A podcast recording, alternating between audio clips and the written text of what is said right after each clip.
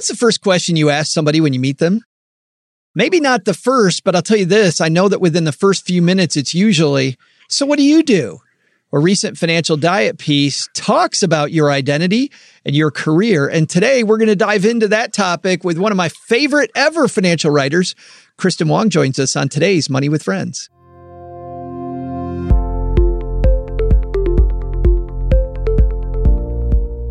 Welcome to Money with Friends, coming to you live from my mom's half-finished basement outside of Detroit, Michigan. I'm Joe Saul-Sehy. And coming to you live from Pasadena, California, I'm Kristin Wong.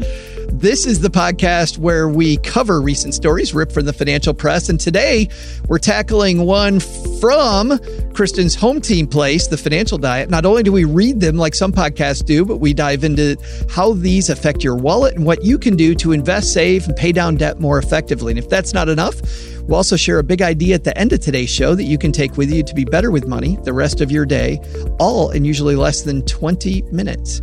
Today's show is brought to you by Tiller Money. Tiller is your financial life in a spreadsheet, automatically updated every day. Only Tiller Money automatically updates Google Sheets and Excel within your daily spending, transactions, and account balances. You can try it for free by going to tiller h q dot com. But if you want twenty percent off your yearly subscription, go to tillerhq.com forward slash MWF for Money with Friends, and you'll have twenty percent off. Well, we didn't scare away yesterday. Kristin Wong is back for more. I'm so happy that you stayed around. Well, I, I wouldn't have missed it. She's like, just barely, big guy. Just, no way. Just barely. So you talked about being in Pasadena. You're now you're now spending time on each coast?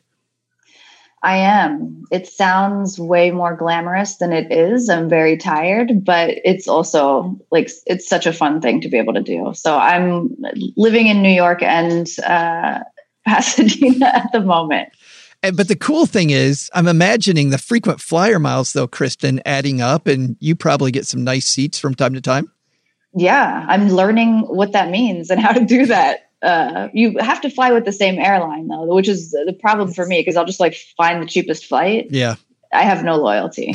No. Well, you do have loyalty to whoever's cheapest. Yes, yes, exactly. Okay. So, so the debate raging this last week, as you know, and we need to get into our topic here because this is a very, very big one, big thoughts today that you're bringing to the table. But first of all, reclining in your seat or not reclining. I'm sure you saw that video of the guy kicking the woman's seat. Do you recline when you're in coach or not? Um, I look at the person behind me and see how ir- irritated they look um, and see if they're reclining. And if they're reclining, then I recline. And it also depends on if the person in front of me is reclining. But generally, I read some advice that was like, you should ask permission to recline, like ask if it's okay. And I like that. I've never right? had anybody do that, know. though. Usually the jerk in front of me just reclines right in my lap. And I get to spend the entire time not getting to use my tray, table. And you're uh, a tall man. I, I am. It, it it it is very frustrating for me. Yeah. See, I never thought it was that big of a deal because I'm like five two. And then my friend who's like, she's six foot. She's like, no, every time someone does it, my, it just hits the back of my knees. It's horrible. So I was going to say, I think because Cheryl, my spouse, is five two also, and it's not a big deal for her. She's like, hey, yeah, if you so want to recline like, in front of me, who cares? Yeah. Yeah. We're like, why is this news? Well, now that we solved that big question, we've got the small question, which is your identity and your career. Uh, yes. Uh, why did you choose this one, Kristin, by the way, before we get into it? Because it's something I've been thinking about a lot lately. I recently, went, after ten years of freelancing and working for myself, went into a full-time job, and it's forced me to come to terms with a lot of the way that I identify myself according to my work. And so it's just been on my mind a lot. And we had a writer write about this, and I thought it'd be interesting to talk about. And I always love hearing how other people relate to it. Yeah. Yeah. Well, we'll get into it right now. Let's see which one of our friends is going to help us kick off today's show. This is Scott from the Inspired Stewardship Podcast. The money talking party starts now. It's time for Money with Friends. All right. Today's piece uh, comes to us from The Financial Diet, and it's written by Grace Dada. It's called P S A. Your career is not your self-worth. Kristin, you want to do the honors? Sure. In two thousand nineteen, I launched an online platform for and by Black women called Sorella Magazine. It's since become a space for discussions about the nuances of Black womanhood and the effects of colorism, racism, and other isms in Black women's daily lives. As a business owner, the most important lesson I've learned is that I am not my business. While I'm proud of what I've accomplished, it's only part of who I am. My identity stretches far beyond my entrepreneurial skills. And this is why I've learned to find the line between my professional success and my self-worth, especially as an entrepreneur and especially as a Black female entrepreneur. Entrepreneurs are significantly more vulnerable to mel- mental illness than the general population. Founders are twice as likely to have depression and twice as likely to have suicidal thoughts, as well as ten times more likely to suffer from bipolar disorder, according to a two thousand fifteen study. At Forbes, therapist and executive coach Morgan Bruneau blames these grim statistics on a common statement she hears from clients. I don't know who I am if I'm not the founder of X. She describes the tendency that entrepreneurs have to lose ourselves in the construction of our businesses to an extent that we become detached from our own needs, disconnected from friends and loved ones, and sacrifice other sources of meaning, such as relationships, parenting, travel, and play. According to her, the danger exists when our entire lives revolve around our work. Of course, this habit isn't limited to business owners.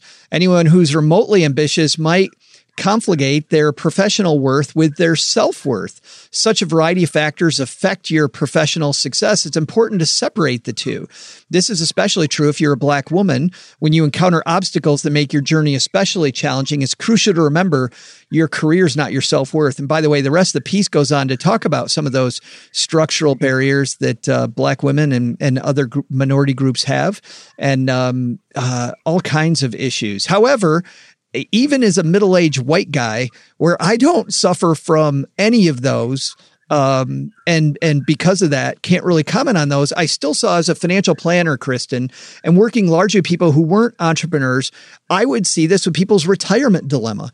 They would go all day, every day to work, and even though they didn't think that was who they were, they'd retire, and when they retired, you would see them wilt, like noticeably wilt. Because whether they were a postal carrier, the U P S person, a line worker at General Motors, an engineer, whatever it was, I think we all attach way more to our net worth than we, or excuse me, to our self-worth about what we do than we think we do. Yeah, absolutely. And I think net worth too, it's it's often about how much money we bring in and what we're doing for a living. For me, it's very much what I'm doing for a living. But I'm curious, like, then what was your response to people who were wilting in that way? I mean, how did, I don't even, I mean, I don't know if that was your role, but like, what did, what was, how, what was the solution to that? No, it was ahead of time. Before we got there, I would warn people that that's the issue. And it's not for retirement. It was more about not what you're going from, because everybody was like, I'm not going to X place anymore. And that's, that was basically their thought. It's not about what you're going from. It's about what you're going to. And mm-hmm. so uh, it's it's funny because I have a coach, uh, uh, uh, I'm in this coaching class for entrepreneurs right now. And a big part of the coaching that they have, to your point on this piece, is the same thing. It's getting away from your work. Get away from your work and and have other things. And they call them free days, where you're not allowed to open your email. You're not allowed to talk to anybody from work. You have to get rid of it. And I have to tell you, as a creator who attaches a lot of self-worth around, you know, the fun that we have with this podcast and with Stacking Benjamins, that was damn near impossible. Like, it was horrible. I've, I have, I have such a hard time not thinking about work, but I found lately that the more I do that, the better I am at work. Number one, because when I come here, I'm here and I know that I only have so much time. And when I'm away, I find that that's starting to inform my work, like things I do around the house. And I actually have some life experience that doesn't involve being at a computer all day, right? I have things to talk about that I didn't used to have. Like, it's actually working out better for me. Like, you have perspective.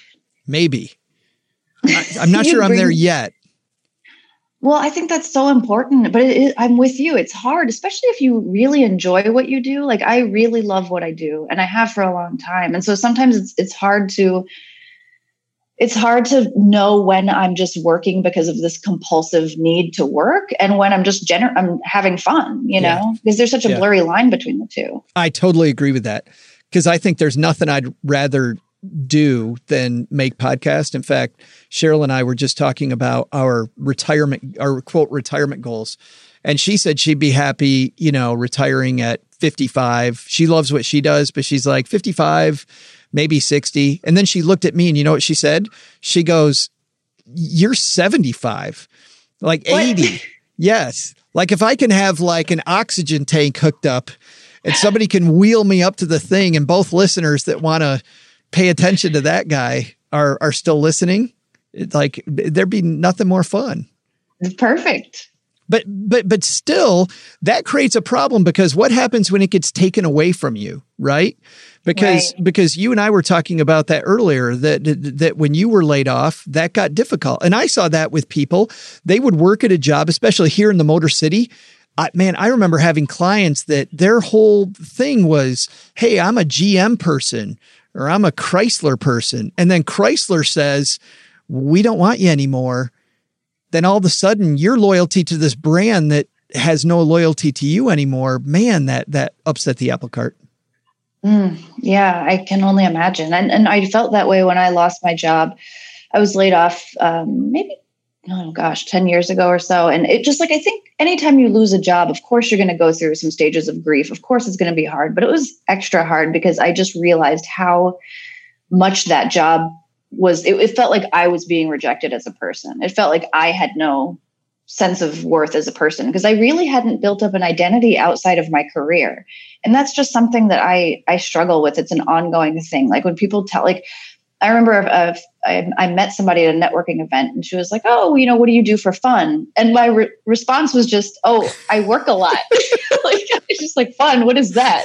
I don't know. I don't know how to have fun. You're like, I write uh, funnier stuff. That's what I do. Just work. That's fun. But there's so much more. To, and I think there's something to be said for like doing things that aren't monetizable or you're not going to monetize. And I come from a very, like I monetize everything. Anytime even a friend is like, oh, I like going skiing. I'm like, okay, how can we make this into a business? You know, like I love figuring out ways to make money. Um, but I think it's important to get away from doing that sometimes, just like having interest. I mean, it sounds so fundamental, but for somebody like me and maybe you, Joe, it's just, it, it's worth repeating. I think like it makes sense to have hobbies and interests that have nothing to do with work or money. One of my one of my favorite uh, people that I've that I've interviewed, besides Kristin Wong, by the way, it oh, was a, was a, a guy uh, Austin Kleon who wrote a great book called uh, "Steal Like an Artist" and a few others. But Austin, yeah. when I interviewed Austin, I asked him because he was talking about side hustles in one of his books and doing side projects, and I said, "Why would you do side hustles and side projects versus?" just getting better at your main job, right? Like you take this time, it seems to me like with an engineering mind that I would get rid of these other things and instead focus much more on one thing and get that ten thousand hours quicker so that I'm so much better at that thing. And you know what he said? He said that the other stuff, you, you do not ever stop doing the other stuff because in the weirdest ways, it informs that main job. And he talked about how, you know, he's an artist and about how he'll be playing guitar and he'll do some chord progression. And all of a sudden, even though it's music, it translates to his visual art. He gets this great idea. Just, mm. because, but then you think about that, like my best ideas for the show come when I'm running, you know, I mean, come when I'm working out or I'm on vacation or I'm somewhere way far away. And I go, oh my God, there's this fantastic idea. Like, I feel like I never get good ideas when I'm sitting at my keyboard. I don't know about you. I can one hundred percent relate to that. Yeah. Yeah. It's, it, when you take a step back, it just does something to your brain that it helps you think more clearly about it. it it's, it, it's gotta be. We do this show live uh, it, with a Facebook audience. And if you want to join us, head to uh, facebook.com forward slash I Stack Benjamins, the Stacking Benjamins Facebook page. But Kimberly's hanging out with us and she says this one, boy, we had this. She said, I feel like empty nesters struggle with this identity shift too when their kids are on their own. Cheryl and I, uh, it was, it was so painful, Kristin. Like at first, I'd say the first three months that our kids were gone, it was fantastic. And then it was absolutely horrible. Like oh. horrible, because it had been eighteen years since our twins had not been there. And so it's just the two of us. And I'll tell you, it was, it was absolutely horrible. And then it got fantastic again, but we had to work through some serious, like, who are we kind of things first. And now, like, yeah. the, the last year with my spouse is probably the best year we've ever had. We've had some phenomenal years. But before that, I'd say two thousand seventeen was maybe the ugliest year we we ever had married. Like, it was it was it was pretty bad. But yeah, identifying yourself that way too. Like, I'm I'm a parent, right? Right. I mean, that's work too. So then how did you get past that? Uh uh nearly got divorced. and then, and then, and then, and, but, but, but, but and, and I'm being funny there, but I'm not, because what that did was we had some very brutal conversations about who we were and how we wanted our relationship to be. And once we had those conversations uh, that we'd always kind of worked around, right?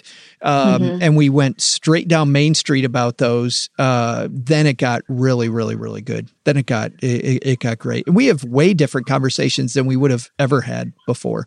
Very, very awesome. Blunt, fun conversations. Like, truly my best friend. Always been my best friend, but truly my confidant and best friend. That's um, amazing. I mean, it's probably kind of cool too to get to know each other outside of being parents again. You know. Yeah, I totally agree now, but I would have nobody swim the moat we swam to get there. Like, uh, it's just, it was, it was not good to be that great now. Um, but wow. I suppose that's what you have to go through. It's funny. Somebody, there was a, there was a piece that I saw recently too, a woman talking about she's, she's a homemaker, right?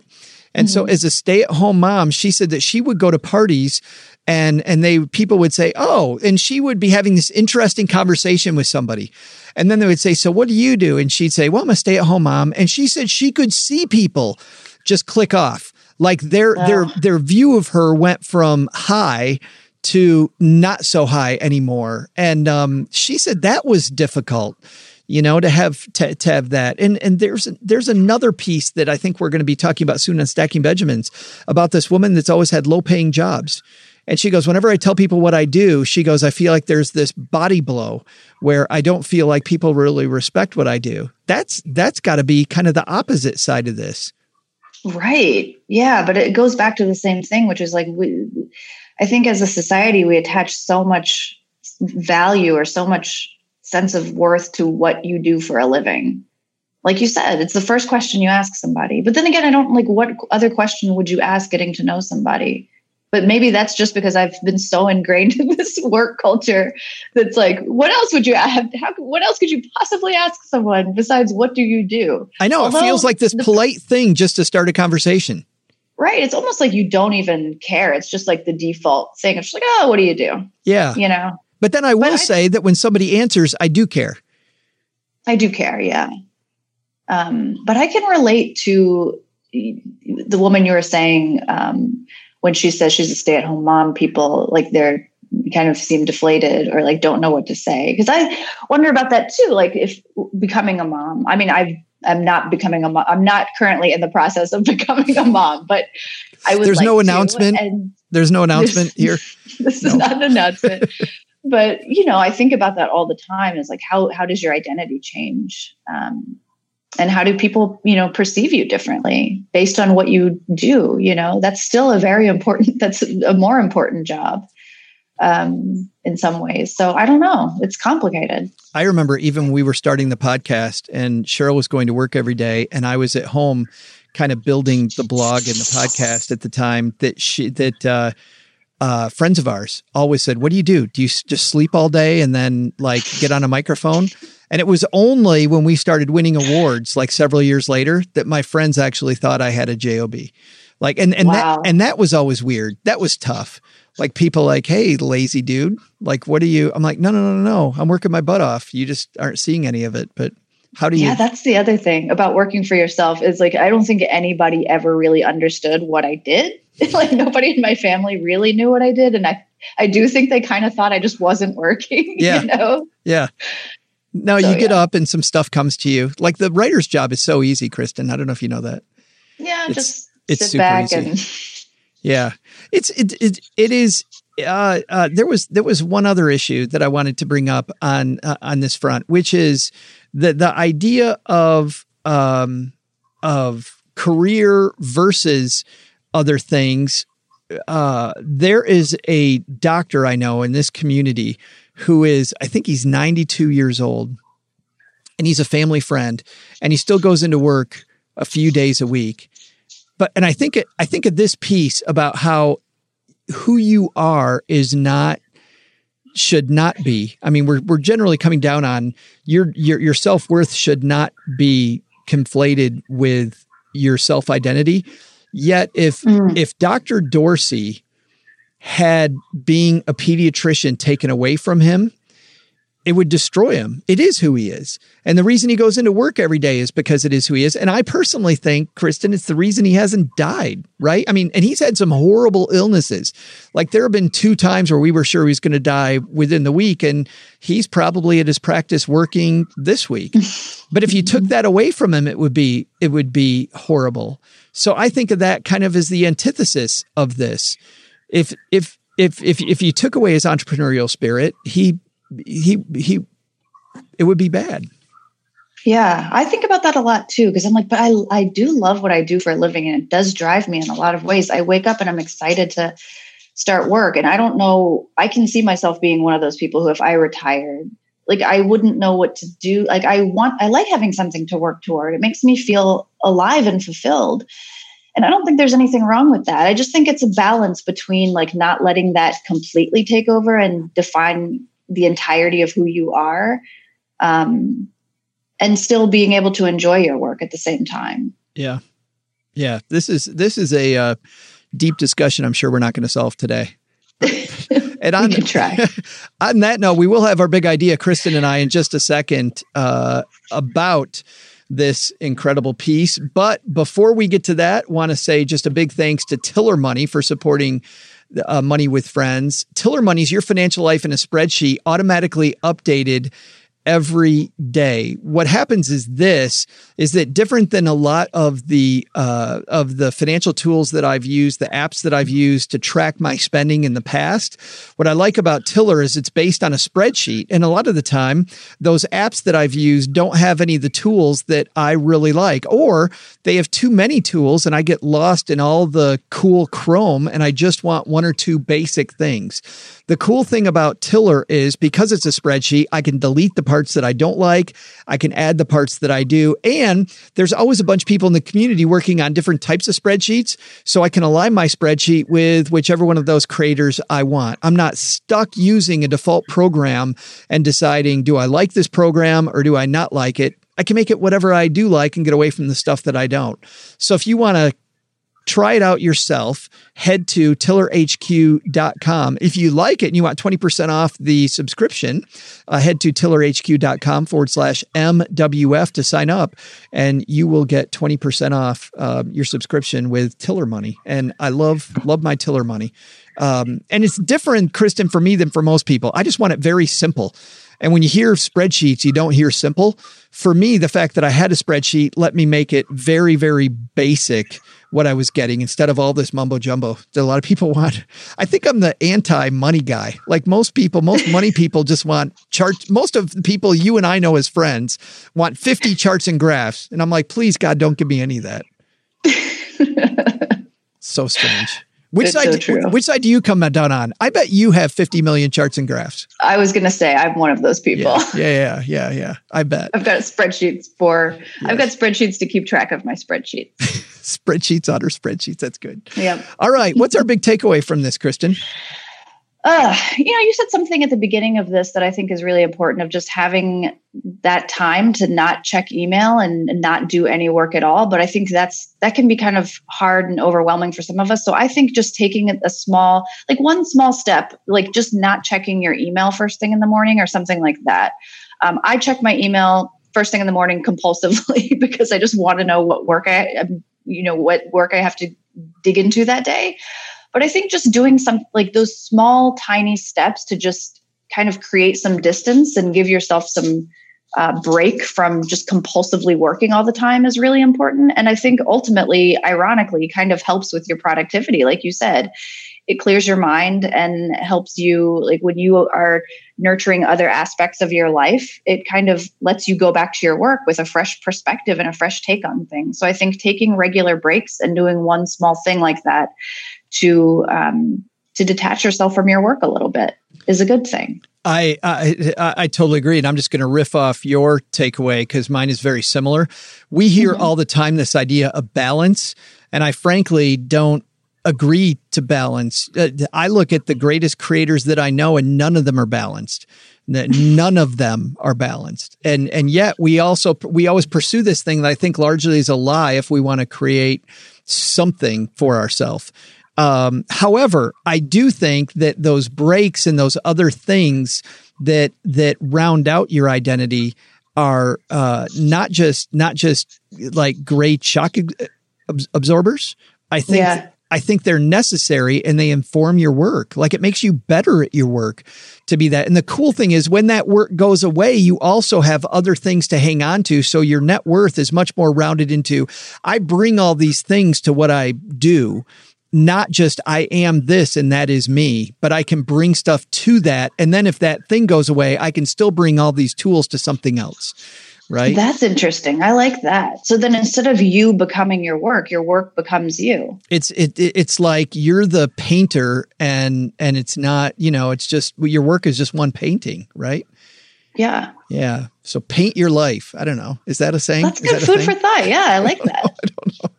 Kristin, where do we find you besides here? Uh, you can find me at kristin wong dot com. Um, check out the financial diet dot com. I'm on the interweb. Did I just, I said interweb and I said it unironically. The internet. I am that is all bad. Over the place. At The Wild Wong. Yeah. And The Wild Wong is maybe my favorite Twitter handle, everything handle of all.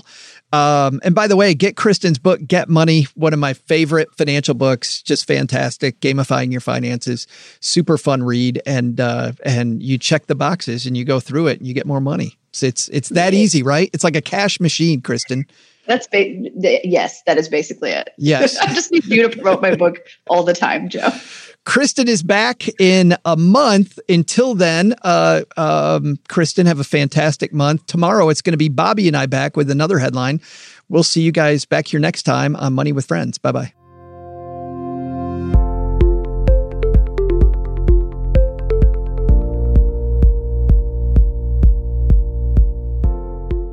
This show is created and hosted by Joe Saul-Sehy and Bobby Rebel and is a joint venture of B R K Media, L L C and Stacking Benjamins, L L C, copyright two thousand nineteen. Taylor Eichenberg engineered this show and Ashley Wall is the producer. For a list of our friends who appear on the podcast, head to our website, money with friends podcast dot com. You can also check out our schedule for upcoming recording sessions so you can join us and be part of the show. As with anything, remember you shouldn't take advice from any of us or any other video or podcast without first talking to your financial advisor, and that the people in this episode are here for your and their entertainment purposes only. I'm Joe's mom's neighbor, Doug, and we'll see you back here next time with another episode of Money with Friends.